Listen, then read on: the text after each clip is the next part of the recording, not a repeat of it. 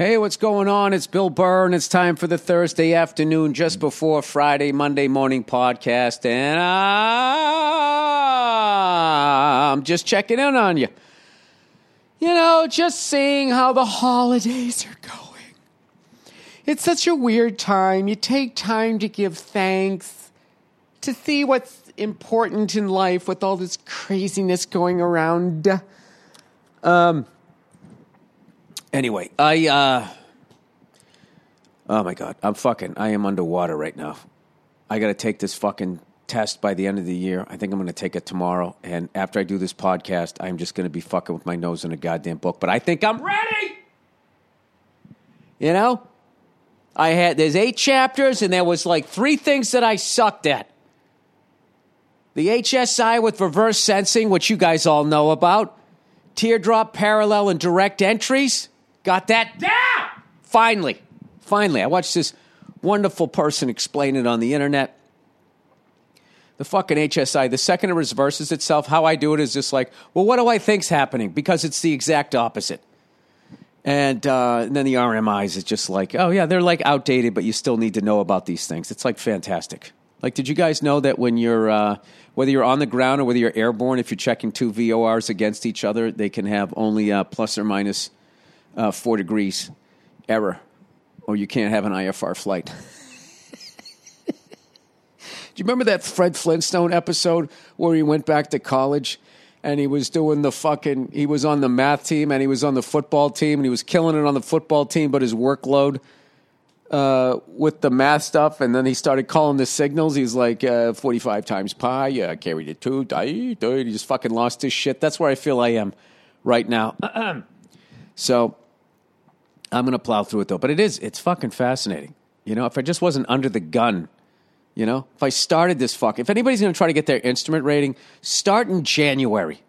Go out and get the book. You got twelve fucking relaxing months to get it done. Don't come out of doing a fucking movie, you know, going into the holidays. I do everything the hardest fucking way. Stupid, stupid German, Irish fucking moron. There's stairs or there's an elevator. What are you taking? Let's take the stairs. Hey, Bill, you want some help with that? No, I got it. I got it. It's a fucking disease. You know, in 2020, what I would like to do is I'd like to take care of me. I'd like to try to make my life more easier.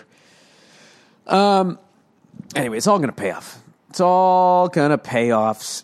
Um, I don't know. Uh, shit. All right. Well, I gotta, I gotta do a send off here to, uh, unfortunately, uh, another comrade has passed. Uh, Angelo Lozado, who is, uh, you know, somebody, unfortunately, I haven't seen. I've only saw him a couple times in the last 10 years, but um, there was a significant and important part of my career where I saw that guy four or five times a night for a couple of years when I was doing uh, all of the uptown rooms, which is what the industry would call the black rooms. And um, he, like me, used to do all the rooms which is what I felt as a comedian you should be able to do, right? I didn't want to be like the radio station, like I am funny to people, white males ages 18 to fucking 24 in, you know, the fucking Northwest Hemisphere. It was just like, just get me in front of a crowd and I want to be able to fucking say what I want to say and do well. I learned that in the summer of 86 before I was ever even a comedian. I went to Great Woods in Mansfield, Massachusetts, which now I don't even know what it's called. And I saw two comedians that summer. I went and I saw um, Rodney Dangerfield, who was riding high off the success of uh, Back to School. And I went and I saw him, and he was amazing. And he fucking killed, and everybody there laughed. And it never dawned on me that it was an all white crowd until a month later I went and I saw Eddie Murphy on the Raw tour. Eddie Murphy, who, by the way, is hosting SNL this week, so you're out of your mind if you don't watch that. Um, and I saw Eddie Murphy, and I don't know why. I was only 18 years old, but it clicked. I looked around and I saw the crowd. I was like, this guy is making everybody laugh. There was young, old, black, white, male, female. He had the whole fucking place dying laughing. And I don't know why. That just kind of stuck with me. So, long story, I started doing all of the rooms uh, once I got the balls up to do it, not going to lie to you. And then, um, and in doing those, I met Angelo and, uh, oh, fuck, I remember this one time we did this gig. He booked this gig uh, back when Spanish Harlem was Spanish Harlem. Wasn't a bunch of white people that couldn't afford to live on uh, double digit Manhattan streets anymore, you know? so he had this gig up there, and it was to raise money for this school. I'm trying to remember this gig. And we go in there, and it's at the school, and it was a weird time. It was like on a Sunday at like five in the afternoon. So it was like me, him, and I think Dean Edwards. And we were waiting to, for the show to start. And before we went on, there was this whole they had these these cute girls, right? They were like, you know, fucking you know, doing this whole dance routine. They they couldn't have been like third graders, fourth graders, fucking adorable, right? So they're going up there to do their dance routine. So they put on some sort of like, I don't know what, some sort of music and they're dancing and whatever. And it's adorable and everything. And then all of a sudden, you know, the breakdown part comes. And I swear to God, they started dancing like adult women in a fucking booty video. I swear to God. And I was just like, what the fuck? And I looked over at Angelo and I was just like, dude, what the fuck? He goes, yeah, I know, man. They, they, they he just goes, they, they shouldn't have them dancing like hoochies. we just started fucking, we literally turned our back to the to the performance and we're both just standing there crying laughing and then thinking like why is this acceptable to all the adults here? What the fuck? And like it's five in the afternoon and not only do we have to go on at a school we got to go on after fucking you know eight year old girls dancing totally inappropriately. So the show went uh, the show was actually i think angelo went up there and he fucking addressed it thank god. And he did it in such a masterful way because a lot of the parents were there and you know now being a parent i know what it can what it's like to even even approach another parent with hey maybe you're not doing such a good job in this moment as a parent. Not saying you're a bad parent just you might want to look at this or something like that. Like it is such like you know trying you know to snip the right wire so it doesn't blow up. And he just went up there. And it, it was just great because he was we were already laughing, and then he went up there still like laughing, and was saying hello, and he just seemed like you know he was just in this great fucking mood, and um, I I remember I just was so thankful that he did that. He was such a fucking great comedian, and uh, it's a huge loss. Another another great one goes, but uh, I guess that's how life is, you know. When you get to be my age, it's not like uh, you know, it's what happens. so I don't know what to say. So rest in peace, peace, um, Angelo Lozado, man. What a funny motherfucker. So, um, speaking of which, I had one of my relatives, uh, my grandmother. She lived to be almost 105. And one of the most amazing things about that was she went through three, like, generations of friends like she outlived everyone in her generation, the generation behind her, and then the generation after that. Because people, for the most part, start, you know, at a more rapid rate, somewhere in your 60s, 70s, and 80s, they go. And she lived north of 100. So the, by, by the time she got to her 90s, she'd outlived pretty much everybody in her generation and the generation behind her. And then she went another fucking 10 years. It was unreal. It's like she was basically the Tom Brady of. Uh, of of uh, grandmothers. She just kept going. And then if you look, actually, if you really want to be accurate, is Adam Vinatieri. He might be older than Tom Brady, but you know he gets the uh, he gets the they get the asterisk because they they don't have to deal with the contact. You know, so um, I mean that's the way to go. You don't get the fucking CTE. You know, all you got to do is just keep one leg stretchy. The other one could be like a fucking, you know, you can get polio in the other fucking leg. I mean, look at that one guy. The guy had half a fucking foot. He kicked it 63 yards. You know? I'll tell you, people, you know, if you're playing football and your dream dies at your position, you could always be a field goal kicker. I really believe that. Excuse me for a second. Ah! Sorry. That's the noises I make when I blow my nose. Um, anyway, uh, let's plow ahead. Speaking this week of, of that, this weekend, the premier matchup, as far as I'm concerned, is um, the New England Patriots versus the Buffalo Bills. The New England Patriots have dominated the AFC East for the last 20 years. In fact, I don't think we've we've we haven't won the division. I think the Jets won it like one year during this entire maybe a couple. I don't know. I think it was like two times. Maybe we didn't win the fucking division three times in 20 fucking years. So I would think as a Dolphin fan, as a Jet fan, anybody in the AFC East, other than a Patriots fan, has got to be rooting for these Buffalo Bills. And what I want to know is are the Buffalo Bills ready to finally take the AFC East away from the New England Patriots? Are they finally ready to put dad to bed and say, hey, it's our time? Or are they going to lose another, another fucking game to Tom Brady and Bill Belichick? You already lost a close one. You lost a close one at home. So now you got to go in there. You got to put on your big boy pants. Okay, you got to wipe the Buffalo Wild Wings sauce off your face. Okay, you got to go out to dad's house, challenge him on his front lawn. And you got to find a way to come away with a victory. Is that going to happen? Or is your franchise going to continue to be known as the wide right, faceplant, cardboard table, fucking breaking fans, whatever the fuck it is they're doing out there. The Mick Foley wannabe fan base. Is that what your franchise is going to be? I mean, the reality is, is there's no fucking economic reason the city of Buffalo should have a fucking sports team, a professional level sports team. They shouldn't.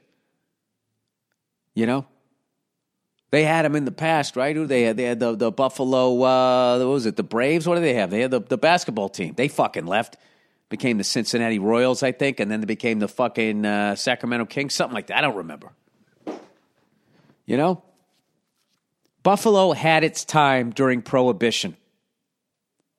Okay? And then it just became another Rust Belt city, and every other sports franchise left. There was only one other one. But the Buffalo Bills hung around. And those people in Buffalo, they love that team because they hung around. But the sad thing is, is they think they that they hung around because they love those people. But I'm here to tell you the real reason. The Buffalo Bills are still in Buffalo, not because they love the people of Buffalo. They are there simply because nobody else wants them. There you go. And I hate to tell you this, you're going to go into Gillette Stadium and they're going to take out one of those razors and they're going to shave your bare ass and they're going to send you right back to Buffalo with the fucking loss. And there's not enough wings in your fucking city that's going to make a difference.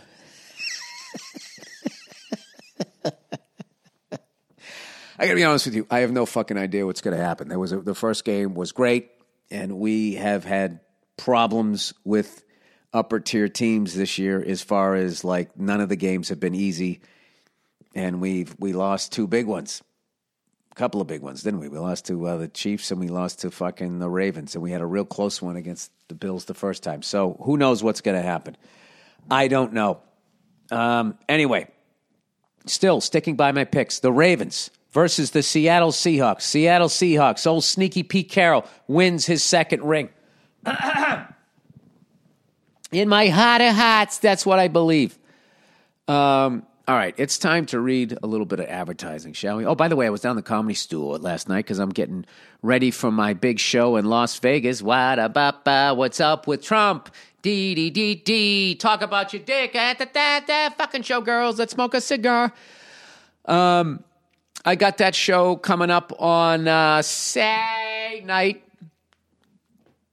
Um, the fuck this this goddamn thing just never accepts my podcast. It just doesn't fucking like me. Come on, I'm sitting here trying to kill fucking time singing goddamn Bullwinkle songs, and what do you do? What do you do? You make me fucking type it in twice. That could have been a seamless transition. All right, so I was down the um, I was down the comedy stew uh, uh, last night, and it was funny. You ever just had one of those fucking moments? I pulled in. I was like, oh man, I, I wish I, I, you know, I'd really love to hang with Rogan. The second I, I thought that, like five seconds later, I'd walk into the club and he's on stage. We had this great hang, shooting the shit like the fucking old days, hanging out in the parking lot and everything. And uh, went up, tried some new shit, went okay, sort of yelled my way through my act. And then I went to the uh, the original room where the magic is, and I went up there and fucking riffed on uh, this fucking subject, and I don't know what it is about that room. It just it just keeps giving and giving and giving, and you just blow something out. And I felt like I got like this. I'll probably fuck it up when I'm in tonight when I go down there, maybe, or if I don't Friday night. I'll probably go down Friday. I'll probably fuck it up, knowing me. But um, just a fucking great hang. I love that goddamn place.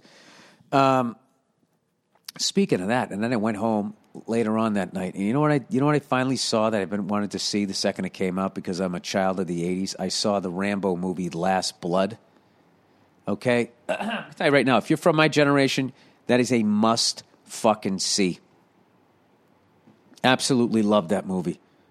There's not an ounce of fat on it. It is exactly what you think. It is a Rambo fucking movie. The man is not to be fucked with. If you fuck with him, I don't care how many people are on your side, you're gonna fucking lose. One of the most satisfying movies I've watched in a long time. I, I, I put it on at one in the morning. I didn't even fall. I you know, usually I put a movie on that late. I'm going to fall asleep. I'm an old man. I just sat there, loved every fucking frame of it. Um, so, two freckled thumbs up. Last Blood. It is a Rambo movie, okay? If you're a part of the Rambo franchise, you know what that means. You know what to expect, and they fucking give it to you. It's fucking tremendous. All right? And I know somebody's going, oh, really? You're trying to compare it to Chariots of Fire? No! I'm not. All right? Okay, plowing ahead. Let's let's do a little bit of reads here. Definitely check it out. It's just fucking. You know, the guy knows how to make a movie. It's like ninety minutes. Bam, bam, boom, done. Leaves you wanting more. All right, Butcher Box, everybody. Hang on a second. Jesus fucking Christ, this goddamn lingering cold. Like this is like Ebola. I've had it like two weeks. Waiting for like fucking brain matter to come out. Sorry. All right. Butcher Box, everybody. You know, not everyone has convenient access to high quality meat. Luckily, there's Butcher Box. Oh, is that what starving people around the world can do? it's called Butcher Box. Butcher Box believes everyone deserves high quality meat, humanely high quality, humanely sourced meat. Every I know what they're just probably talking about the United States. That's how crazy our food is now. You know, you go down to the goddamn grocery store, you don't know what you're getting. All kinds of dyes and all kinds of yeah, Jesus Christ, you know your neighbor's missing. It might be in your fucking pork chop. Oh, Jesus, Bill. Every month, Butcher Box ships a curated selection of high quality meat right to your home.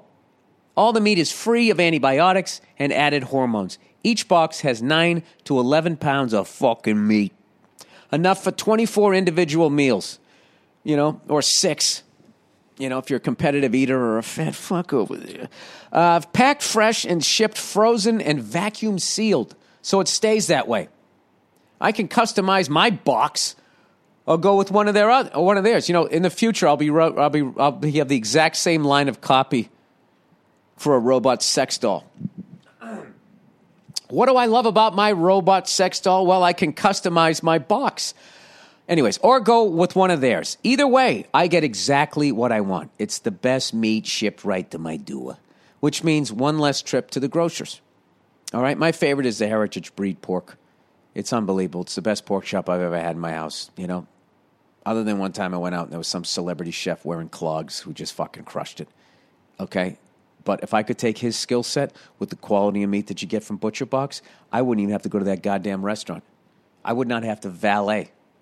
I would not have to get all dolled up, okay? You know? Bring my wife down there and spend hundreds of dollars. I could eat like that in my own home. Options like 100% grass fed, uh, grass fed and finished beef, free range organic chicken, heritage breed pork. It says heritage pork. What happened to the breed? You know? It's like the old George Carlin bit. Sears, what happened to Roebuck? He got bought out. All right, wild caught Alaskan salmon uh, and sugar slash nitrate free bacon. The fuck is a nitrate? Uh, Butcher Box is the most affordable and convenient way to get healthy, humanely raised meat. With Butcher Box, you get the highest quality meat for, uh, around for just $6 a meal. Right now, you can get two pounds of salmon absolutely free, plus $20 off your Butcher Box. Just go to butcherbox.com slash burr or use promo code burr at checkout. That's butcherbox.com slash burr or use promo code burr at checkout. SimpliSafe. Hey! I want to remind my listeners time's running out on SimpliSafe's huge holiday offer. It's their biggest sale of the year. If you're looking to fully protect your home with award winning 24 7 home security, now's the time to do it. All you friggin' rednecks out there with your AR 15s, okay? I don't give a shit how many guns you have, you, you need eight hours sleep, okay? Because next thing you know, you're putting on your overalls and you're buckling them the wrong fucking way, and then everybody thinks you're something, and then you got a fucking problem. If you're looking to fully protect your home with an award winning 24 7 home security, now is the time to do it. Burglaries spike during the holiday season. You're a mean one. With, ho- with families traveling and leaving empty homes and expensive gifts behind, why would you do that? SimpliSafe's holiday sale couldn't come at a better time. Why would you leave the expensive gifts behind? Aren't you taking them to the people, or are these the gifts that you got? It's confusing copy. SimpliSafe has everything you need to protect your home and family. There's a smart lock and video doorbell pro to defend your front door. well, I mean, you've alarmed it. You're not really defending your front door. You just have some guy in the video. Hey, knock it! Out. I said, stop doing that! Get out of my house! An army of sensors and cameras that guard every window, door, and room in your home. If there's a break in, they can give real time video confirmation to police as it happens. That's hilarious. And they pull up. Attention, you in the red shirt. We know you're in the house and we know you're in the bathroom. Put the panties down, stop jerking off, surrender yourself. So police respond up to 3.5 times faster. No surprise, simply no surprise. SimpliSafe has won CNET and PC Magazine's Editor Choice Awards. I'm surprised. I didn't know they did that. They've really come a long way since I first met them. SimpliSafe made a holiday offer to our listeners um, in mind, with our listeners in mind. Uh, but it ends December 31st. They rarely do deals this big, so now's your chance. Visit simplisafe.com slash burr to find out just how much you'll save. And remember, this sale ends December 31st. Go today, Simply, SimpliSafe, S I M P L I safe.com slash burr. All right. There we go. Where are we? Where are we? Unfortunately, people, I'm going to have to spend the next seven minutes of this podcast reviewing for my test. I'm fucking with you. I'm not going to do that to you. Why would I do that to you? Would you like to hear some questions here? Wind shear. Where does wind shear occur? A. Exclusively in thunderstorms. B. Whenever there is an abrupt decrease in pressure and or temperature. C. With a wind shift or a wind speed gradient at any level in the atmosphere. C, with either a wind shift or a wind speed gradient at any level in the atmosphere. Wind shear may be associated with either a wind shift or a wind. Yeah, baby, I'm gonna get that one right tomorrow. Woo! I'm feeling good, man. Feeling confident. Uh, I got my E6B. I'm ready to fucking do it. All right, let's talk about some other shit. Okay. As much as I loved Last Blood, I did watch a movie that a lot of people loved that I absolutely fucking hated and felt like it was slapping me in the face, thinking I was stupid the entire time I fucking watched it. You ever hate a fu- I'm not going to say the movie. All right? I'm not going to say what movie it is because I don't want to ruin your fuck because I might be wrong. Okay? I, I've never in my you ever fucking just hate a fucking movie so but you hate it so much you need to find somebody else that also hate like is, is it me? Am I out of my fucking mind? Oh my fucking god. This movie had me pacing. I hated it so much. So I literally had to reach out to like three different fucking friends of mine, and none of them have seen it. None of them. They're like, yeah. I was like, did you see this fucking movie they're saying it's so fucking, I might, it's the fucking hackiest piece of shit I've ever seen in my life. Is it me? And then I'm all fucking up there, and then they're just like, oh, yeah, I didn't see it. Yeah, I, you didn't like it? I was just like, and then I gotta like bring it all the way down. Well, I mean, maybe you like it. Maybe I was just like, in a mood. I don't know. I mean, I, I don't know things. I mean, I, I watch sports. I just totally walk it back down. Um, oh my God. Jesus Christ, this thing had me fucking walking around. I'm trying to think. Let me let me pick one from a long fucking time ago so I don't hurt anybody's fucking feelings out here. I'm trying to think of a fucking movie that everybody loved. Ah, Jesus. And of course, nothing's coming to me. What the? If it had to been one of these fucking things, I don't know. You know what? One of the worst things you can do as an older guy is try to remember shit.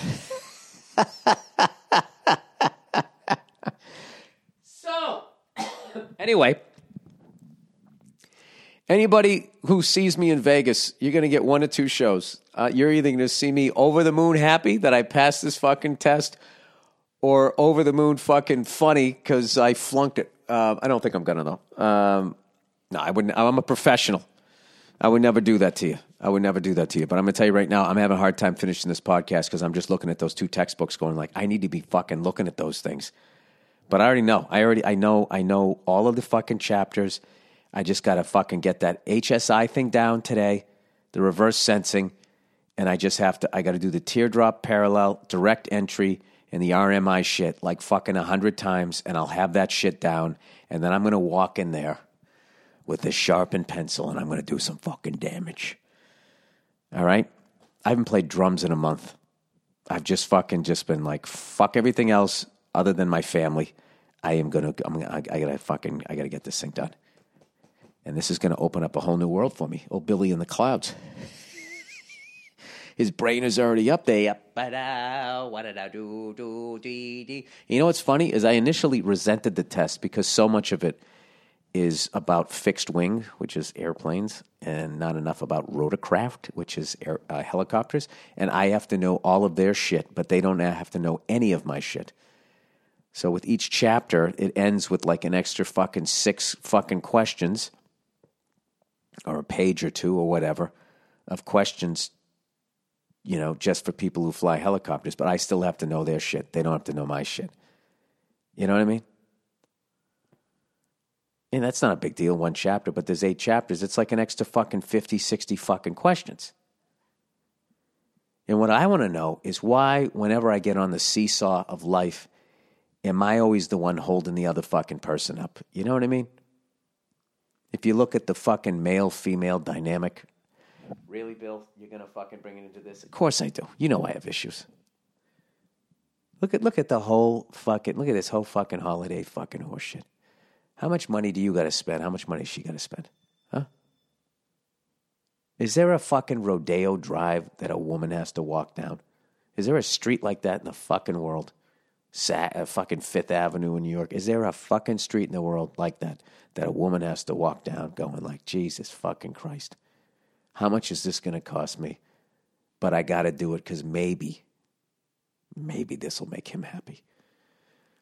Going down buying like a fucking diamond encrusted fucking barbecue and grill, fucking limited edition Louis Vuitton hibachi, um, with monogrammed spatula.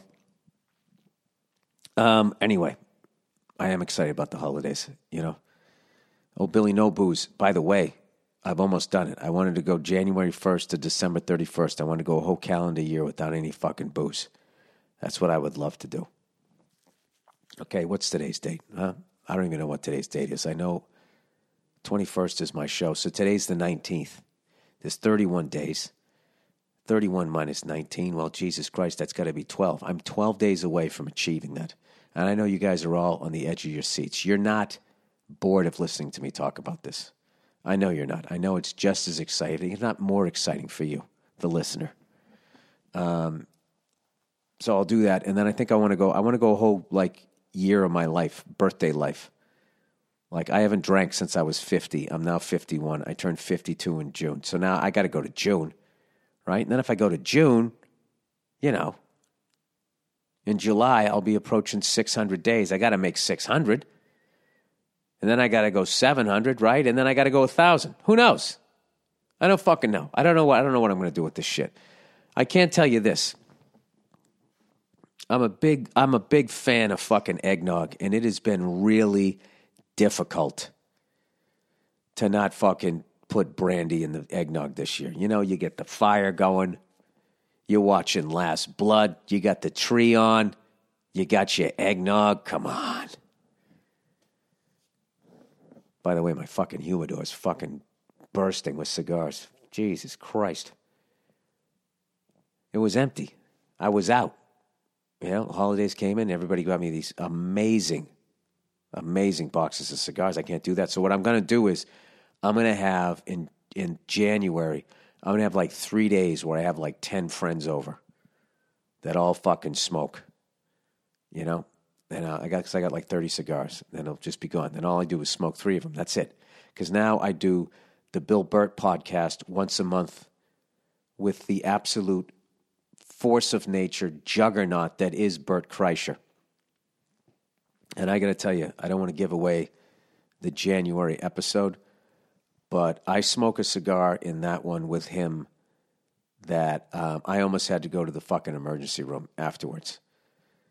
Like I was not right. Like I limped out to the fucking car. Um, it was enough tobacco for fucking six months. But that's part of the podcast, you know. We smoke a big, ridiculous, stupid fucking cigar each time. Um, maybe next time we'll go ridiculously small.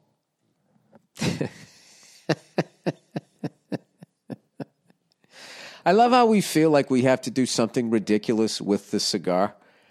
Like the two of us and the way we think isn't ridiculous and sad enough that we have to do this shit. So I don't know. Who knows? Um, anyway, where am I here? I'm going to upload this fucking thing. Oh, Jesus, I did an extra couple of minutes there. Uh, anyways, it's the end of the year. This is the time of year where you reflect, you try to become a better person, you give people thanks. And uh, I want to thank all you guys for um, coming out to my shows, watching F is for Family, listening to the podcast, um, dealing with me coughing on the podcast, um, all the kind words about the Mandalorian there and uh, all you people in Buffalo with a good sense of humor. It's going to be a great game. Good luck to you guys. Good luck. Go Pats, of course. I'm rooting for the Patriots. And uh, my fucking Bruins keep losing. Jesus Christ. That's good. It's good to lose now, not not rather than later. I was watching last night. I was watching uh, Edmonton. I watched the first the first period of um, Edmonton Oilers against the St. Louis Blues, and uh, I can't believe how much I fucking hate the Blues. It's ridiculous. I used to love that fucking team. I rooted for St. Louis because I want to see him get a cup and just, you know, there was a hit in the first period where this guy fucking went down and the whole crowd's booing. I was literally screaming at my TV, going, "That's how you win a cup. The fuck are you booing about?" and then I saw the replay. And it was a totally clean fucking hit to the point I thought the guy was faking it. Um. Anyways, I, I'll, I think you know in 2020 I will let go of that fucking heartbreaking Game Seven loss. Um, but if I keep talking about it, I know people in St. Louis will they'll enjoy it. So who knows? Who gives a fuck? All right, that's the podcast. Please listen to this music, and um, and then there's going to be a greatest hits Thursday afternoon, just before Friday. Monday morning podcast uh, afterwards, another 30 minutes from a uh, Thursday afternoon, just before Friday, Monday morning podcast that I did, I don't know, a couple years ago, a couple months ago. I don't know how it works. All right. God bless you. Go fuck yourself. Have a great weekend, guys.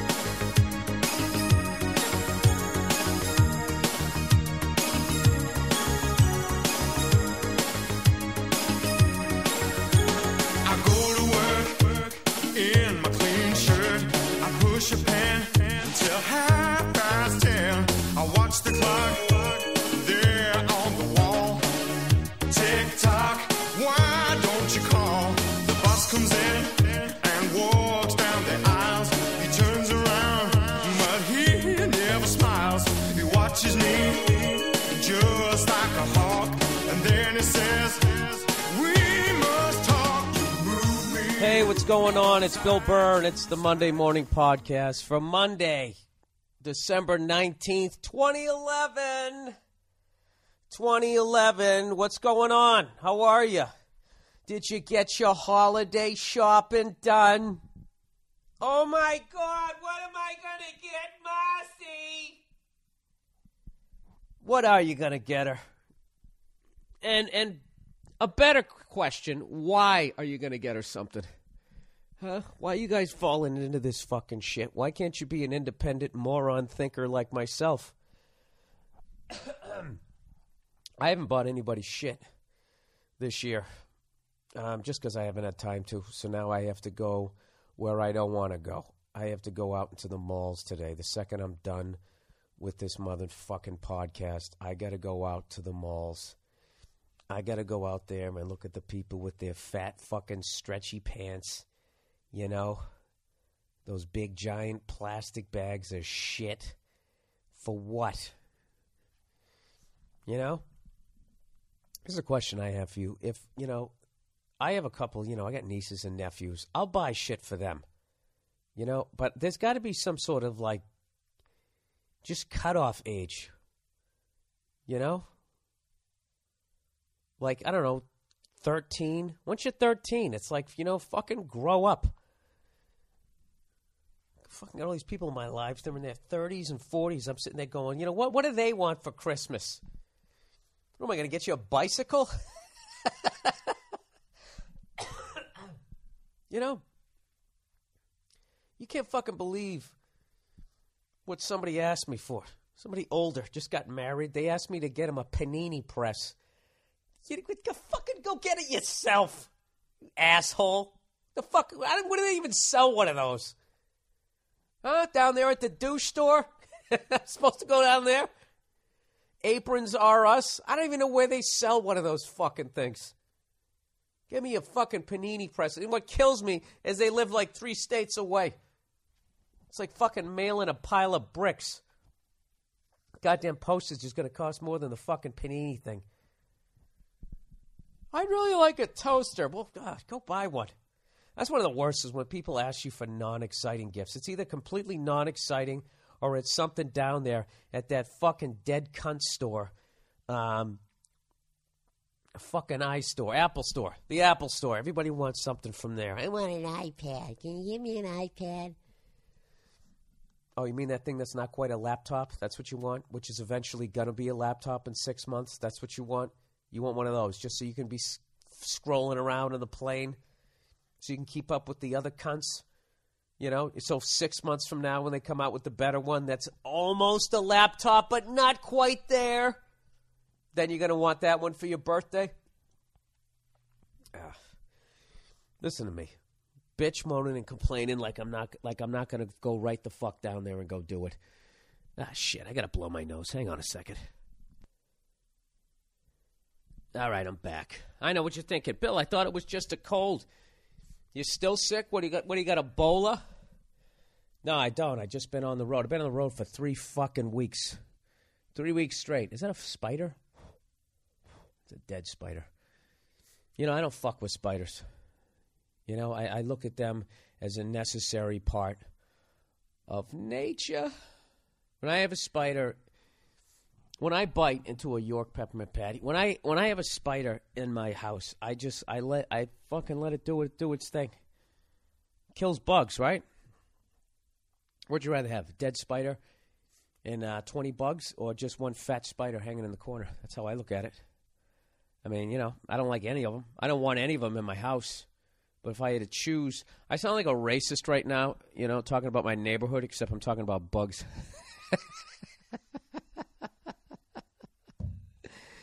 Let me tell you right now, I'd rather have one of them fucking spiders than ten of them goddamn flies. Goddamn flies ruin the fucking neighborhood. since those fucking flies moved in, buzzing all over the place with their fucking music. Um. Anyways, this is the Monday morning podcast, and um, this is uh, is this one of the last ones of the year? I believe it's got to be. Oh, there's one more. There's one more Monday, and so this is Monday. And what have you done? That I fucking hate that song. All all the all the Christmas songs put you in a good mood. You know, ba ba da ba ba ba, right? Except for Silver Bells. Silver Bells just, you know, takes my you know, if I was a fighter, you know when a fighter loses its legs, loses his legs and he just he just can't even fucking he's got no gas left. That's what Silver Bells does to me. Silver bells, silver bells, it's Christmas. And you're like, oh my god, are they going to pick up the tempo? Maybe they're going to pick up the tempo. Ring a ling. You know, there's a few songs out there that make me hate being white, and that's one of them. You know, other than that, you know, I'm pretty cool with being white. It's a good fucking gig, you know. Ano- Another time that you just really, I don't know, that I find that I hate white people is uh, when I listen to Ray Charles' version of that song uh, Georgia. You know, and I and the song's fucking amazing. It gives me chills how great he sings the song, and then right in the middle of it, these fucking three white bitches, and I can say that because I'm white. they come in and they just ruin the fucking song with their background singing. You know, he's out, out, reach out to me. I know I'm butchering it. Something, something, smile tenderly. Still in peaceful dreams I see. Whoa, reach back to you. Right? Something like that. and these fucking bitches in the background. They go, Georgia on my mind. Right in the middle of it. Why would you do that? You might as well have just dropped my version of Ray Charles singing and singing that song right in there. They absolutely ruined that song. I remember back in the day when I had this piece of shit fo- uh, fucking 83 Ford Ranger, two wheel drive, long bed, factory wheels and hubcaps, big neon sign saying, please don't fuck me, blinking on and off on the front of the windshield. A little bit of rust on the passenger side door. And uh, I, when I used to listen to that on cassette, you know, because that was happening, just like Patrick Swayze in the beginning of fucking that movie he made about being a bouncer. Um, what the fuck? Roadhouse, right? I used to listen to that fucking song, and right before those fucking goddamn whiteys would start singing, I would I would turn it down, and I would just count three one thousand, and then I would turn it back up, so all I heard was Ray. You know, I heard that Ray Charles was notoriously difficult, and when you know, and you start to believe that shit, but then when you listen to that recording, it's like, yeah, obviously, why wouldn't he be difficult? Because he had to go to those studios, and, and fucking people would do shit like that to his songs. Do you think I'm exaggerating, by the way? That that's the way they sing it? You know what? If that's what you think, you motherfucker, because it's Christmas, and what have you done? Fuck you, John Lennon. What the fuck have you done? Why don't you come back when you got that goddamn bitch in line? She's fucking up all the recordings. She can't sing. She can't play anything. She's in the fucking way. We get it. You like fucking her. Do it at home. Sorry. Um, I, I put that fucking song right up there, that Phil Collins singing about the homeless. Do they know they're homeless? How the fuck does that song go? Why the fuck did that? Where the fuck do you get off owning a castle? Talking to me, telling me to remember the homeless. Huh? Why don't you remember the homeless next time you're having a threesome while someone's doing a fucking keyboard solo and you're keeping 80% of the door and fucking paying that guy as a hired gun? All right, there? Forever balding? Who took longer to go bald, him or Jack Nicholson? I almost say Jack Nicholas every time. All right, what am I looking up here? Let's go on YouTube. All right? Just for all you people out there who think I'm self hating here because I'm trashing white people. I'm not trashing it straight across the board, okay?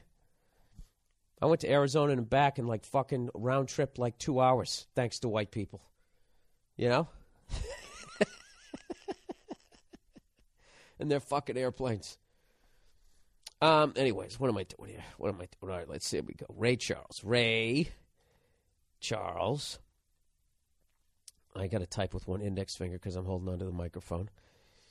You know what's fucked up? You know the day you become a man, uh, a, a more of a man, more of a disgusting, less refined man is the first time you blow your nose without Kleenex.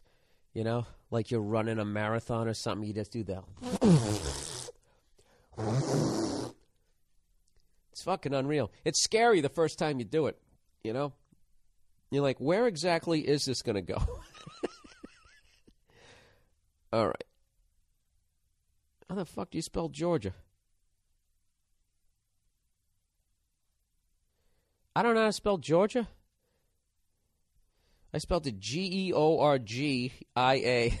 That can't be right. I've been to that state. Come on. Oh, there we go. Is that, that's how you spell it. All right, Georgia on my mind. Is this going to be it? Is this the original one? Is this live? All right, fuck this. I got to hit pause. I got to hit pause. All right, I can't find the fucking thing. All they got is live versions all over the place, you know? Ah, whatever. What are you going to do? You know what I'm saying. They fucking ruin it. And then I went and I go on YouTube and I try and figure out what the where the fuck it is. And uh, and I can't find it and that just killed my entire flow. Nice going, Bill. Nice fucking going. What was I doing? I was screaming about John Lennon. Oh, this has got to be frustrating to you guys as listeners. Really? I was talking about blowing my nose. Speaking of which, you know, I just took my dog out and I just fucking uh, seriously. Why am I talking about blowing your nose without Kleenex? all right. Now that I've lost all the female listeners, let's talk about something here that absolutely fucking en- enrages me. As opposed to everything else that keeps me so nice and fucking calm. Um, somebody sent me a story. This is unfucking believable. Some guy goes to jail. All right? For rape. Listen to this. A man who spent 25 years in prison for a crime he did not commit. All right? He went to jail for uh, for the rape of some woman. And in 2008, after DNA proved he could not have been the attacker, he was awarded $4 million compensation. That's what he got. $4 million for, you know, and, and sex offenders get treated the worst in prison. All right? So that guy, you know, let's just say he was just some regular dude. He's like a fucking, you know, construction worker. Maybe took a couple of karate classes, whatever. Now he's in fucking Thunderdome. People want to beat him down. Somebody's going to try to rape him or something. We've all seen Shawshank Redemption. This is what this guy went through for 25 fucking years, and he didn't even do it. Didn't even fucking do it. So they give the guy $4 million. You know something? Those piece of shit banker motherfuckers are going to come in and tax him and hit him for half of that. You know, that should be tax fucking free. But here's where it gets worse. All right? The guy faces a court battle to keep hold of the money he was awarded for his wrongful f- conviction. Um, because now his ex wife, who divorced him three years into his life sentence, has taken him to court in a bid to get a share of the $4 million compensation. She claims he owes her the money that she would have been entitled to had they divorced and shared their assets. Can you fucking believe this shit?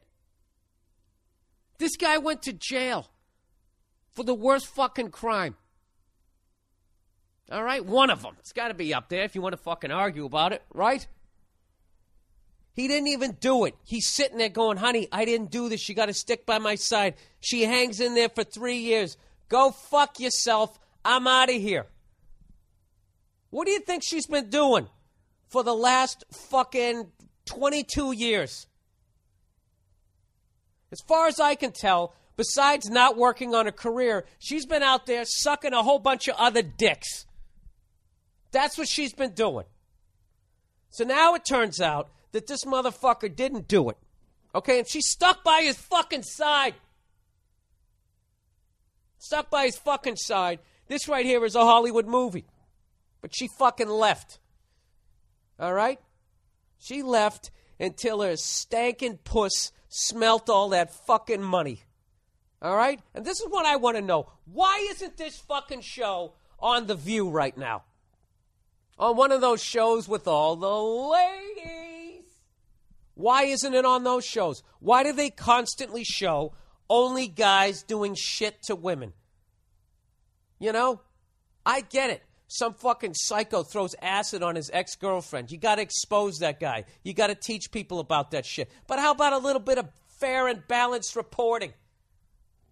You think they're going to go after this fucking thing? You think if those fucking whores saw this story in the green room, you think they'd be like, oh, you know what? Maybe we should talk about this. They're never talking about shit like this. All they do is talk about when bad shit happens to women. And if you if I like this shit here that I'm talking about would come off as fucking misogynistic. Hatred towards women. It's unreal. Well, you're taking this isolated this isolated incident and then you No, I'm not. This isn't an isolated incident. Sugar Shane Mosley's getting a divorce, one of the greatest boxers of all time. His ex-wife not only taking his fucking money, all right? She wants the championship belts too, and she was awarded them. This kind of shit happens all the fucking time. Unfucking believable. Can you find? And I'll tell you what the funny thing is. She's going to get some money. She'll get money out of it. The same way you hold the door for them, they don't pay for their fucking drinks. They turn around and get hammered, throw a drink in your face, and then the bouncer puts you in a chokehold, drags you out, and then you go to court for disturbing the fucking peace. And what the fuck does she do?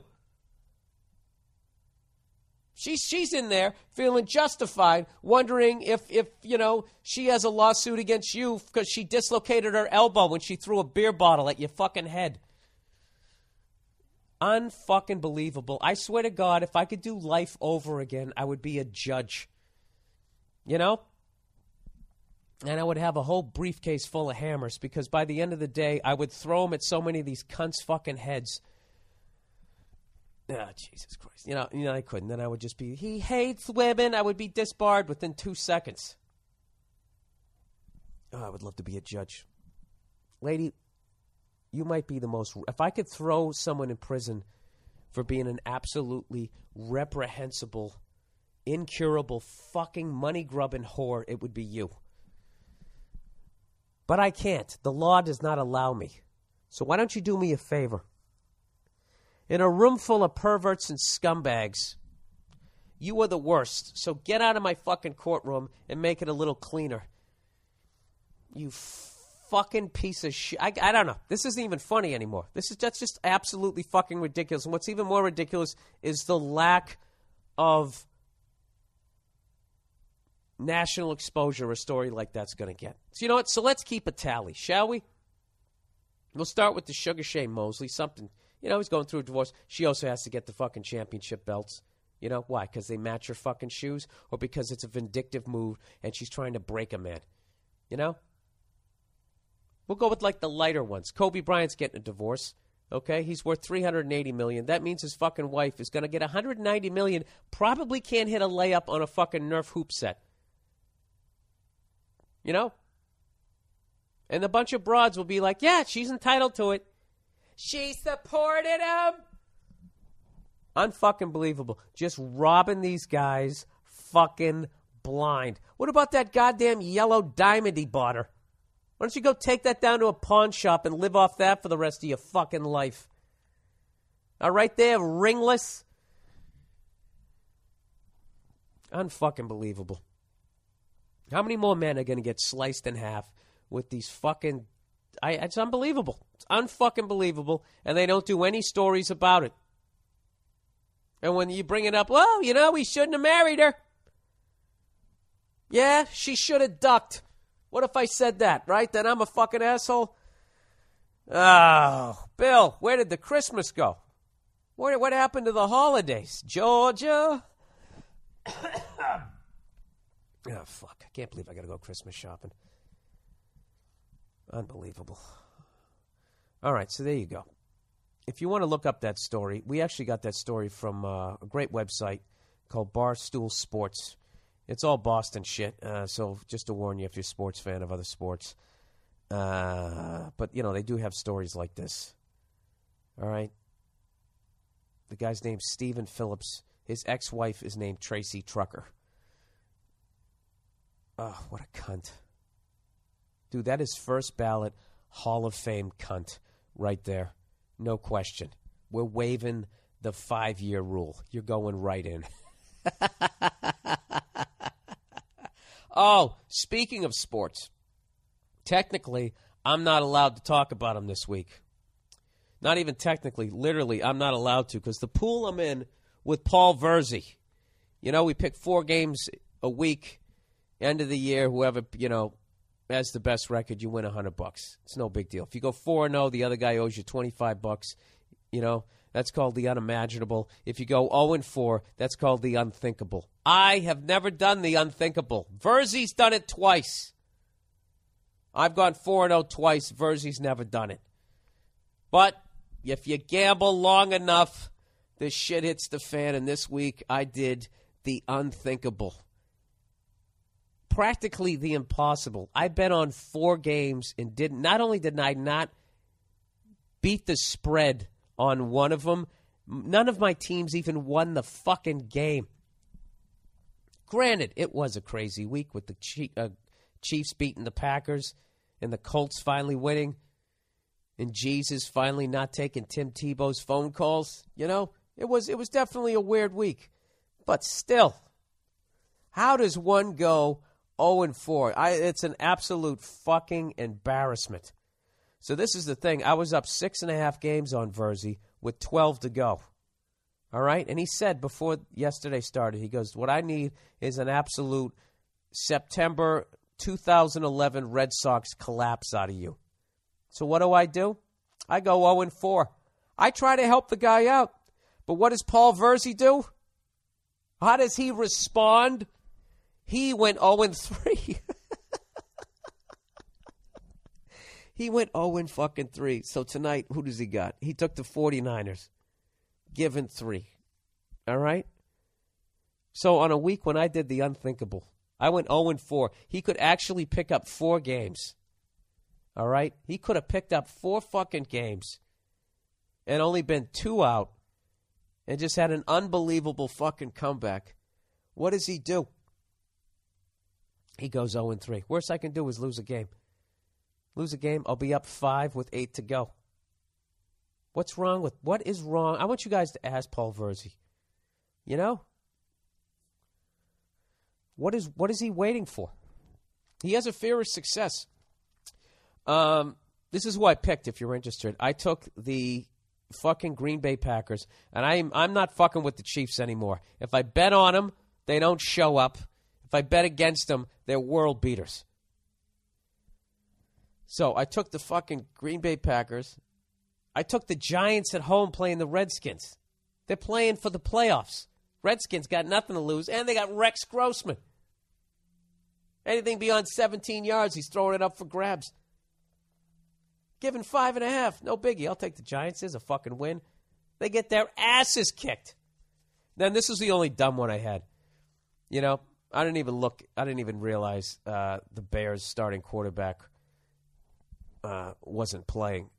You know, and I was like, the Bears got a good defense. I think Pete Carroll's a pussy, or maybe it's just because he wears those Dockers. I say the Bears. They, the Bears are going to cover. I didn't realize that their starting quarterback wasn't in. Not to say that if their starting quarterback wasn't in, I would have taken Seattle, but I would have stayed away from that game. You know. Fucking Panthers have been making me money for fucking weeks. Stay away from those guys. They come in and kick the shit out of them. And then finally, I uh, had to pick between the Ravens and the, the San Diego Chargers. You know, and who knows what the fuck the Chargers are? Are they this team? Are they that team? And I'm like, whatever. The Ravens are consistently a good defensive team. I'm going to take these guys. Joe Flacco, whatever. Maybe he'll get something done. So I take the fucking Ravens, and they get raped. Fucking raped. Who the fuck did Verzi take? Verzi took Tim Tebow and Jesus to beat Tom Brady and Satan, Bill Belichick, or at least some people consider him Satan. And uh, you know, the devil always wins on earth, people. I don't know if you realize that. Um, so he lost that one. He took the Jets. They got raped. Who else did he take? Had somebody else in there. Oh, he had the fucking he had the the, the Arizona Cardinals playing the Browns, given six. I was actually at that game. I went to that. That's a legendary stadium. That's where the fucking undefeated Patriots lost to Eli Manning, who I was convinced was going to make the playoffs and go on another run and beat the undefeated Packers in Green Bay and then go on to win another Super Bowl. And he would be bigger than Joe Namath in New York and uh, bigger than his brother at home. That's what I thought was going to happen. And now I don't even fucking know. So who knows? So ho- I'm hoping tonight Virzi goes 0 and 4, and I'm going to fucking laugh my ass off, wipe my brow, and then you know what's funny? I didn't even win one game, and my magic number will be down to fucking two at that point. Uh, who knows? That'll be two years in a row that I beat first. So don't don't email Virzi this week. Wait till I win. You know, if I win at this point, Jesus Christ, zero and four. So I can't talk any more sports this week.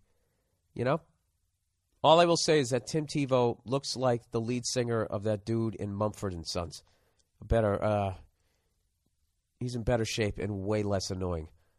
I don't like that guy stomping around. You know? Quit stomping your fucking foot. It's annoying. Um, anyways, all right, diet tip. Hello, Bill. Hello, Bill. Uh, I've been hearing you bitch about staying in shape and eating right for a while now, and I thought I could help you out. Good, dude. I'll take any any help you got. Um, you know, in order to eat right, you don't have to eat like a pussy, oatmeal and whatnot. Why is oatmeal eating like a pussy? Oh my God, he's gonna go old school. Real men eat barbecue. Yeah, that's what you do. You shove a cow up your ass. That's right. And then you have cancer. And then you fucking die when you're 50. Like fucking uh, Vince Lombardi. You gonna be one of those guys with this short sleeve dress shirt? Go ahead, dude. Tell me how to tell me how to die like they did in the 1940s. Here we go. What I'm saying is, I found a way to eat awesome shit and stay in shape. It's called intermittent fasting or lean gains. Don't you love that he said, I'm eating like a pussy?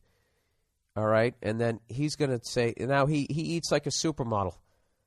This, this is the supermodel diet. Yeah, I know. You go, you go and you get, you eat fucking barbecue and then you go puke behind a dumpster or you just sit there and you don't eat. You know? Like one of those big raccoon eyed fucking, uh, the fuck's that disease called? Anorexic girls. You know? Those little skeletal girls. Okay, so what do I have to do? Basically, what you do is create an eight hours fasting window. And when I say fasting, I mean, oh, feasting window.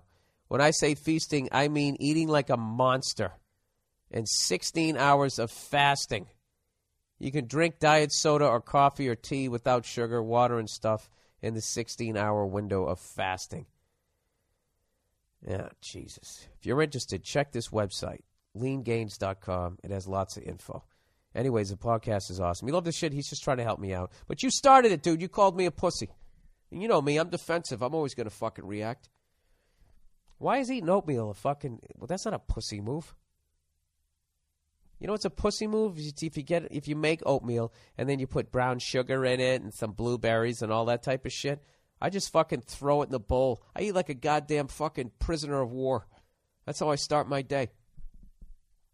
Um, I don't know. You know what? I've actually read some shit about fasting that's actually good for your digestive tract to give it a break. You know, most people just call it eight hours of sleep, but um, I heard it's actually good. You kind of give everything else a rest, but uh, your digestive tract is kind of like uh, it's kind of like the subways in New York. You know, I mean the trains run less frequently at night, if you know what I'm saying. Disgusting. Um, wait, this guy's from Macedonia. And he goes, Oh, yeah, I speak better English than you. Of course you do. It's because we have a fucking better economy. If you guys had nuclear weapons and a good economy, our economy sucks. I, I would speak Macedonian. You know, I'm really sick of these fucking cunts who think they're absolutely brilliant because they can speak more than one language. You know what I mean? It's really not that fucking impressive. You know, if, if you if you're in if you live in America and you learn to speak more than one language, that's fucking impressive. Because you don't need to. You you learned to speak fucking English because you had to. You think I'm sitting around listening to any podcast from fucking Macedonia? I don't even know where the fuck it is. Macedonia, that sounds like some fucking shit that got washed away by the ocean. The fuck is. That sounds like a part of the world. Republic of Macedonia. Is that near Madagascar? I only know Madagascar because they made a fucking cartoon about it. All right, let's look it up on the map, please. And I know a lot of you are laughing. A lot of you don't even know where the fuck it is either. Was this part of the Eastern Bloc? Oh, go fuck yourself. You weren't even a goddamn country when I was a kid. No wonder I don't know you. You know what, you guys? You guys are like an expansion franchise. The goddamn Jacksonville Jaguars are fucking older than your country. Actually, it's not true. We were called Macedonia before fucking Stalin. Well, you lost, you fuck. I don't give a shit. It's like it's like you fell off the wagon. It starts over again. I'm actually decent with geography. You guys won't believe me. I'd go start naming some countries, but you wouldn't believe me because you'd think I'd be looking at a map. Um, where the fuck am I going? Let me get back to the goddamn podcast. All right, let's plow ahead here. Um, dilemmas. Dilemmas. How far into this podcast are we? 31 goddamn minutes. All right, dilemmas. Hey, Bill, do you think you could run faster if someone stole something really important from you and you were chasing them down the street? Uh, or if you stole something from someone else and you were being you were the one being chased? Uh, that's not really a dilemma, but that's a great fucking question.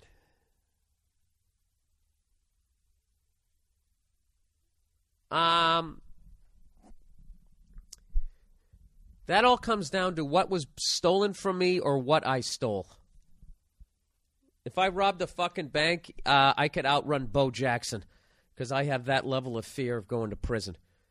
Bo Jackson back in the day, by the way. Um, but if somebody stole something really important, somebody stole my fucking dog, yeah, I could probably, yeah, I would say if someone stole my dog, you know, that would be it. Someone stole something else, I, I would give him a good chase for two blocks and be like, yeah, I'll fucking buy another one. You know, I don't know, dude. That's not a dilemma. Uh, okay, number two. Somebody gave me a great one this week. They said, "What would you rather do? Would you rather?" What was that last week? I can't even fucking remember. Somebody said, "Would you rather marry a stripper or have your daughter become one?" No, that was last week, right? I don't fucking remember. All right, number two. Would you rather be part of be part? Start over, Bill. Just relax. Take a deep breath. Would you rather be at a party full of people you hate and have to conduct small talk with every one of them for the entire night, or be on pu- on a public bus for an entire week? You have to eat your meals and sleep on the bus, and you can get off at the depot to use the toilet. Yeah, dude. What? That's a week of hell versus the fucking an entire night.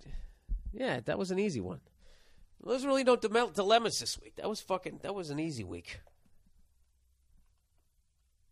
Be at a party. Uh, I'm always at parties full of people I hate. I don't. I hate going to parties. You know, especially if they're theme parties. We're all gonna dress up. I don't want to do that shit. You know. All right. Oh, this podcast. Where, where did it die? Where did it fucking die? Um, advice. You know what's funny? The douchebag of the week last week was going, It died with the dilemmas. I told you they suck. Um, high five yourself, sir. Um, advice. Bill, just wanted to say I went to Carnegie Hall and loved your show. I'm new to the podcast, and I want your advice on a lady that used to be a huge part of my life. Okay, here we go. So, I'm a pasty white guy from the Bronx, And uh, I went out with a Dominican chick for five years, during which I learned Spanish fluently so I could speak to her parents who didn't speak English. See that? There you go. There's an American doing it because he had to. Um, and for the first three and a half years of relationship, I fell deeply in love with her.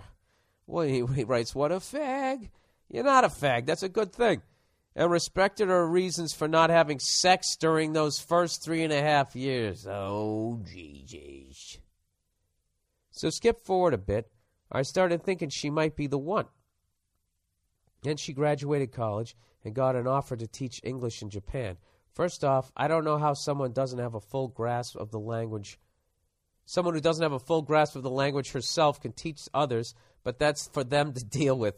So she said it was only going to be for a year and she wanted to stay together. Few months pass and she says, "Oh god, no dude, she she's slowly breaking up with you." Anyways, few months pass and she says they want her to stay another year and that she wanted to go off on some hippie trip to Africa. So I told her to go fuck herself. Good for you. My question is how to explain to everyone uh, how much of a selfish cunt this girl is. Because for some reason, everyone thinks she's a saint. Did you tell him the story? She go. He goes. I look like the asshole, especially when that typhoon slash earthquake slash Armageddon hit Japan last year, and people were asking me how she was, and I said, "Fuck knows, maybe dead."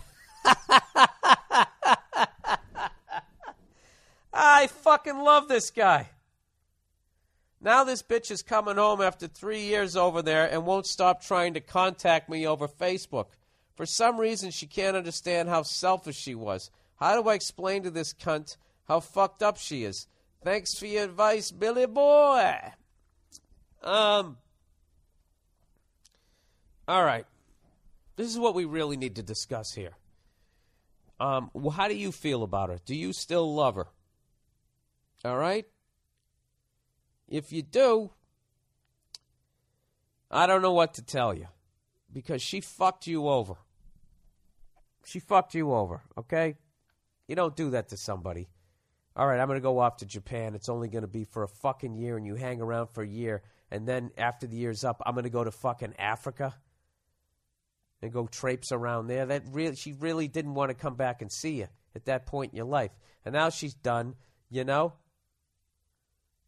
sucking the fucking rainbow of dick she probably had since she left you. And believe me, she has, because women don't count that over the sea shit. I think Chris Rock had a bit about that, which is so fucking true. Um,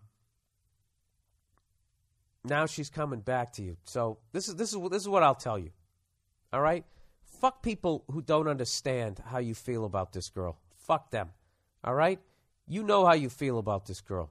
Now, I don't know how you feel about this girl. All I know is how you're telling me you feel about her. So that's all I can go with. You're telling me, fuck this cunt. I don't like her anymore. I want her out of my life, is, is the vibe you're giving me.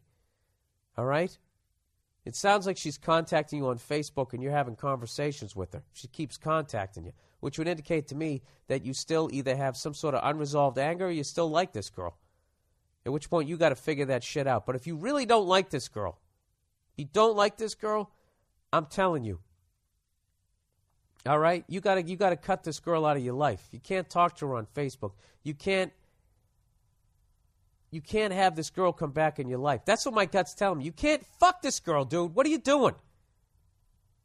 She just kicked you in the fucking balls, pulled out your heart, showed it to you, giggled in your face, and then went off to Africa to fuck the Zulu nation. Okay? Which is her fucking prerogative. Now she's coming back. All right? And she's contacting you again. Dude, she's like some fucking sailor. She's got a different dick in every port, and now she's coming back. Oh no, no, baby, how you? No, don't be like that. You know, back of her hand, rubbing the side of your cheek. Go fuck yourself. Go fuck yourself. She just wants a ride to the airport all the way up to fucking 167th fucking street under the George Washington Bridge. Tell her to go there herself. All right? With all her fucking uh, world traveling money. My gut tells me do not get back together with this girl. Don't. All right? There's other fish in the sea, and they don't go across the sea and say that they're coming back and then don't come back and then go over more seas and then go fuck some land fish. That didn't make any sense, but you know what the fuck I'm talking about, all right? Come on, man. Step outside this shit. Look what she's doing. She's coming back to town. She's coming back to town like a fucking sailor. She got to come in on a tall ship with one of those little fucking hats on. Fuck that, dude. All right. If she breaks your heart again, don't fucking write to me because you deserve it. You don't deserve it. Nobody deserves it. But come on. All right. That's what I would say. Um, he s- oh, what did he say? For some reason, she can't understand how selfish she was. That's because she's selfish. How do I explain to this cunt how fucked up she is, dude? Yeah, look at you, man. You're you're allowing her to suck you back into her life. Fuck that. This is how you explain how much of a cunt she was. You you stop taking her fucking calls. You stop taking her, her, her emails on Facebook, dude. She's gonna fucking do it to you again, like that bitch does to fucking Charlie Brown. Charles M. Schulz was trying to teach you a lesson when you read those cartoons. That's what that whole story is about. Every time he comes in to kick the football and she pulls it away, Charles M. Schulz was trying to say, a cunt is a cunt is a cunt. All right? But you just can't say that back in the day. You couldn't put that in a newspaper. Um, number two, Bill, I've been hearing you bitch about. S- this is the same shit. This was also uh, advice and in diet tips. Jesus Christ. All right, overrated, underrated for the week. Um, all right, overrated. Taken off a f- taken off on a Friday. Uh, now that it's the end of the year, everyone at my job has to burn off the rest of their vacation, holiday slash personal days by the end of the year. So I checked the calendar, and they are all taking Fridays off. Granted, getting a day off kicks ass, but isn't Friday the best day of the work week? Uh, oh, that's overrated. Taking Friday off. Isn't Friday the best day of the work week? Everyone's in a good mood, looking forward to the weekend, and you're sitting on your couch doing nothing. Which leads me to underrated. Taking off on Monday. Look at this guy thinking outside the box. Good for you. Good for you. Why is this not a better option? First, Monday is the worst day of the week. You can get as shit faced as you want while watching footballs for, for 12 hours on Sunday. Uh, but you'll show up on Tuesday bright eyed and bushy tailed. This guy's got a great theory here. It's fucking great. Besides, when you are hungover on Monday, it isn't uh, isn't work the last place you want to ble- want to be. Plus, not only did you get a day off, but you only got a four day work week ahead work week ahead, ahead of you. Uh, thanks to all my idiot coworkers taking up all the Fridays, I don't have to experience a single Monday for the rest of the month. Dude, that is awesome. This guy's a genius. The added bonus is that I get to listen to the Monday morning podcast in the comfort of my home instead of holed up in my office. I finally moved up from the cubicle. Good for you, sir. Now, this is how you add to your happiness. All right? You find a girl who will celebrate Valentine's Day on February 15th. You know? You get some drinking buddies that don't want to go out on St. Patrick's Day. See what I'm saying? Yeah. Run with the herd when it's good to be with the herd. All right? But when they're going over the cliff, you just slow down. Slow down. Stand to the side and watch them all go over. Fuck that. That's fucking genius. Yeah, Monday's the worst. Actually, you know what I find is the worst fucking day of the week is Tuesday. Monday, I was always so fucking stunned that my life, you know, with the, with the realization that my life still sucked. Like, wow, I really still work here? I was so fucking stunned that but by the time I realized, the time I came through, was already lunch hour. It was Tuesday. Tuesday when the re- was the day when the reality of my life sunk in. Hang on, the lovely Mia, everybody. The fence guy is here and he wants to talk to me. Oh, for fuck's sakes. Hang on a second, everybody. I have to talk to the fence guy. All right, and I'm back. The fence guy. Jesus Christ. I didn't even mention that. I finally ended up buying a friggin' house out here, you know? And, uh, you know, nothing crazy. I finally got out from fucking uh, that crazy old guy I was living above, and uh, then you get a house, and you think, okay, no more crazy guy, no more crazy guy, and then it just becomes one fucking thing after another. Ah, you got termites in your fence. Ah, you got locusts on the roof. I'll tell you, you know what the problem is? Is your hot water heater is leaking into your dryer. Now I don't know who did this work before. Ah, just tell me how much it is. Well, you see what you got here is you have uh, you have galvanized pipe up to here, and you have copper to here. Now, I mean, it's up to you, but the discoloration in the water. Oh, Jesus. The amount of times since I got this place that I've been thinking of the money pit and Tom Hanks watching that bathtub go through the fucking floor. I don't know. I don't know what the fuck, you know?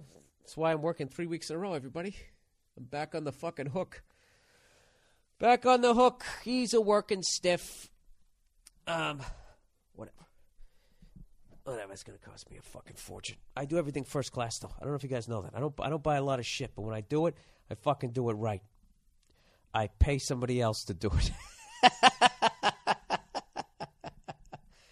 That's what I do. And I got a good gauge. I got a good gauge whether I'm getting fucked or not. You know? First guy who came over here, he had that little, uh, hey, what can I tell you today to get you in this fucking bathtub tomorrow? He had that vibe. So he did he did one day work, and I was like, go fuck yourself. Then I uh, asked around to some other homeowners. And, uh, you know, I'm gradually assembling my fucking A team here as far as people, uh, you know. It's fun though when you have something fucked up with your house, and then you just have people come in and put bids on it, and you just yeah okay. Yeah that's great. All right. What do you got? What do you got? What can you do this for? Huh? What do I got to pay you? You know? But I definitely I don't do that shit where I get people who aren't um you got to be licensed. So I pay more money but I'm not dealing with I'm not you know you go down to the fucking Home Depot you know all those goddamn refugees down there. God bless them they fucking work harder than I do, but I swear to God, they will just, you know. You should have seen the wiring in this fucking house. I swear to God, it looked like uh, it looked like goddamn jungle. And I- and I actually brought in an electrician who was licensed, and it was the funniest fucking thing because he'd be underneath the house in the crawl space. They don't have basements out here, so they got crawl spaces. So he's underneath the house, like every 20 minutes, I would just hear him under the house going like, "What the fuck? Are you shitting me? You gotta be." and I would just be upstairs laughing, knowing it's costing me a fortune. But it's worth it because I don't have to be under the house. I don't know how to fucking do it. Even if I did, I don't have to try and figure out what the fuck some unlicensed. I mean, me as a goddamn novice, I walked under the house and I was going like, "You got to be fucking kidding me!" I don't know what that is, but there's no way that that isn't up to code. Dude, I actually had. I went under the house and I could smell gas. They had like two fucking gas lines that weren't properly capped. It wasn't just openly, it was just sort of seeping out. But fortunately, we get a great crosswind here. So when we lit a fire, we didn't fucking blow the place up, but we had some fucking issues. This is what I've learned in the few months of having a house. Having a house is like buying a classic car. You know? You don't know what the fuck the last person did to it. It looks awesome. You know, but guaranteed.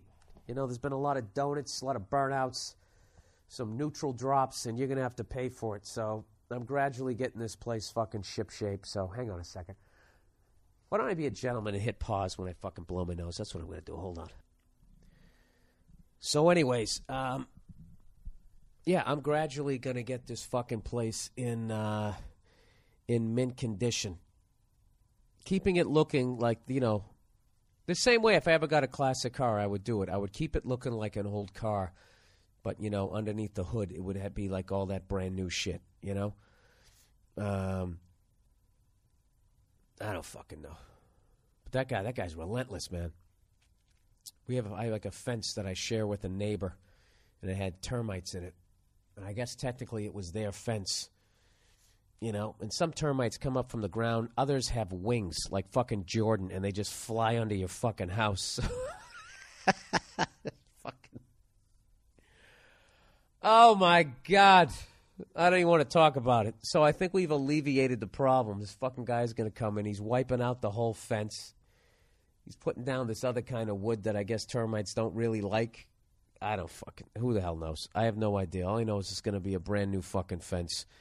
And everything that gets fixed is one less thing I have to fix. Although I ha- I have done some of the shit. I did all the locks. You know, that's not true. I had a guy come in and he taught me how to do the locks, and I, I did some of them. He did the others, but I've been going down and going down to this hardware store, and they got these, uh, you know, we got those old fashioned handles. So the spindles are really uh, basically stripped on a lot of them. So I've been gradually re- fucking replacing those. Starting small, you know. I don't fucking know. Whatever. I tell jokes. I'm good at that shit, so I'm not going to fuck up my own goddamn house. So what I'm saying is, is I'm gonna be coming to a city near you sometime soon, sometime soon because I got a fucking house to pay for now. I got a nice healthy level of debt. I'm helping keeping the economy rolling. Speaking of which, what are you guys doing for New Year's? Yeah, would you like to go to an unbelievable comedy show? I bet you would. Are you in the San Francisco Bay Area? Do you got a lady who wants somewhere to go? Uh, come on out. I'm going to be up there New Year's Eve. I'll be performing in San Francisco, California. And I will, not only me will be on the show, also the legendary Dave Attell, star of the new hit show on Showtime, Dave's Old Porn. So it's Dave Attell, myself, um, the Daily Show's latest superstar, Al Madrigal, one of the funniest, most original, and fucking great dudes. By the way, the guy who hooked me up with my electrician and co host of uh, Minivan, Minivan Men podcast, Al Madrigal, will be on the show. And I know what you're thinking like, Jesus Christ, that's almost too much show. Who else could? There's no way they could they could somehow shoehorn another major talent. What do you think? You think you're playing with Kids Hill here? Huh? We actually have the sensation is going to be on the show. For those of you who don't know who the sensation is, the teen idol sensation from the Opie and Anthony program, ladies and gentlemen, the one and only Joe DeRosa, fresh from his stay at the Malibu Rehab Center. He was a little, you know, he was suffering from exhaustion once again. He's been released from his contract over at RCA, and uh, he's got a brand new hour of material, and you're going to be seeing about 20 minutes of it. Joe DeRosa, the man born in a wrong, in the wrong time. You know, you ever watch those old fucking Hollywood movies that are in black and white, and everybody walks around with the skinny ties, and they're slapping girls on their asses in the office as they're drinking scotch? You know, that's the era Joe should have been born in.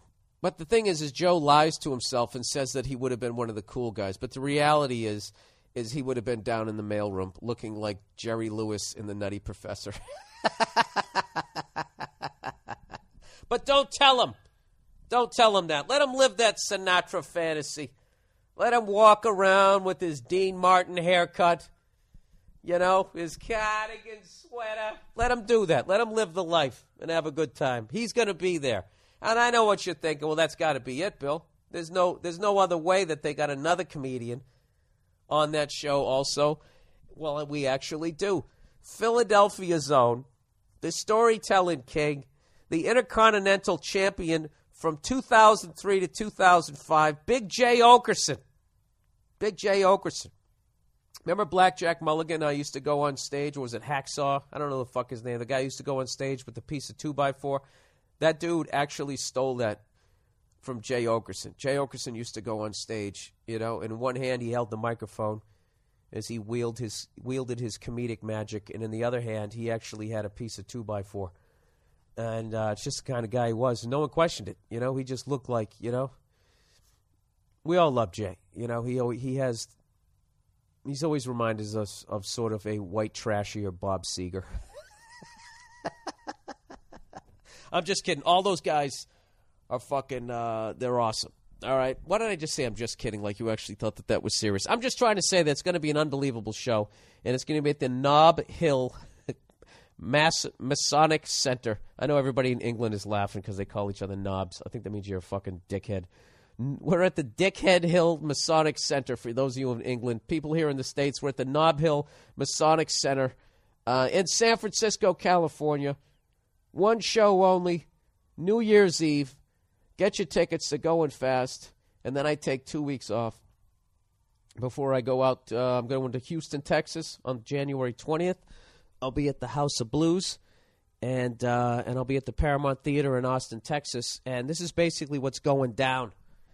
Is uh, me, the redheaded, bearded faced douchebag, as I'm getting ready to do another special that I'm going to be taping March 3rd in Washington D.C.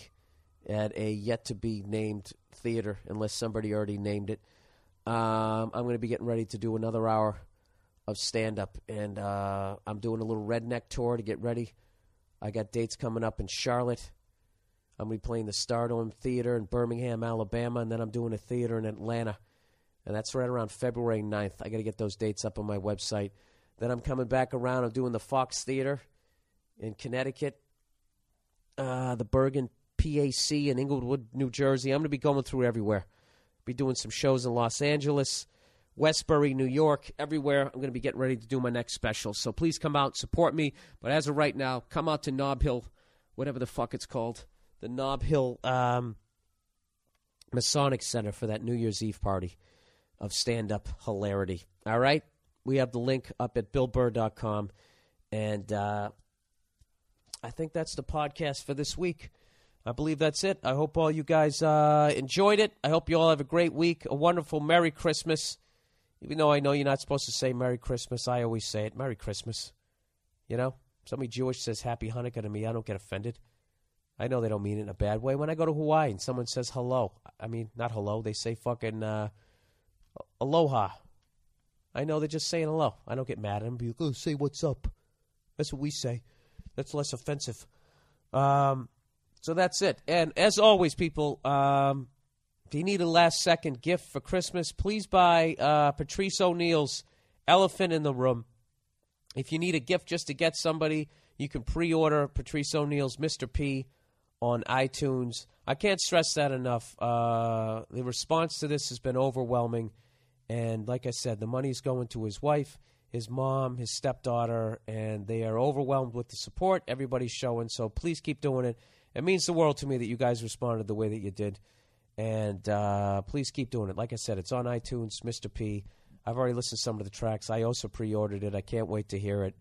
Um, and when you get it, please tell all your friends about uh, Patrice O'Neal because people have to know how funny that that guy was. You know what I mean? Um, that's it. You guys all have a good week. Go fuck yourselves. I'll talk to you next week. And uh, if anybody's got some got some good football picks, please send them to me and Paul Virzi because God knows we need the help considering we're 0 7 at this point. All right, see you.